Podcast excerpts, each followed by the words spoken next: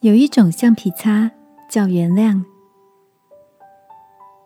晚安，好好睡，让天父的爱与祝福陪你入睡。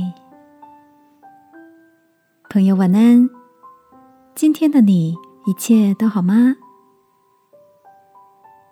昨天小侄子分享到他的国语文作业，老师暑假前教导他们透过譬喻法来造句。例如，星星是洒落在夜空的珍珠，啄木鸟是树木的医生。老师给他们的作业，其中一个造句题目就是原谅。原本我还想说，这个题目对小学生来说是不是有点难度？而想象力丰富的小侄子，竟出乎我意料的造一个譬喻，说。原谅，就像一个神奇的橡皮擦，擦掉别人欺负我的事情。大嫂跟我都讶异着说：“哇，太棒了！这样你就可以重新在白纸上画画、写字了。”亲爱的，对你来说，原谅一个人是什么样的感受呢？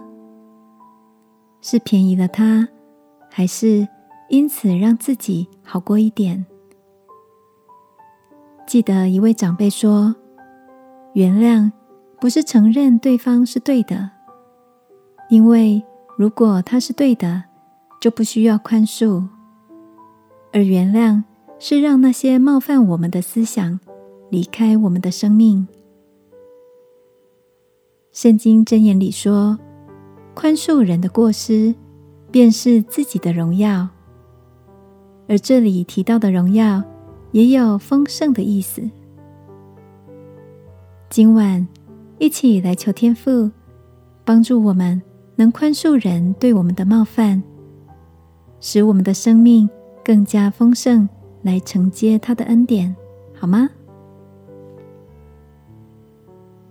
亲爱的天父，我愿意原谅别人。也饶过自己，选择放手交给你。求你带领我进到心思的自由里。奉耶稣基督的名祷告，阿门。晚安，好好睡。祝福你，享受宽恕后丰盛的生命。耶稣爱你，我也爱你。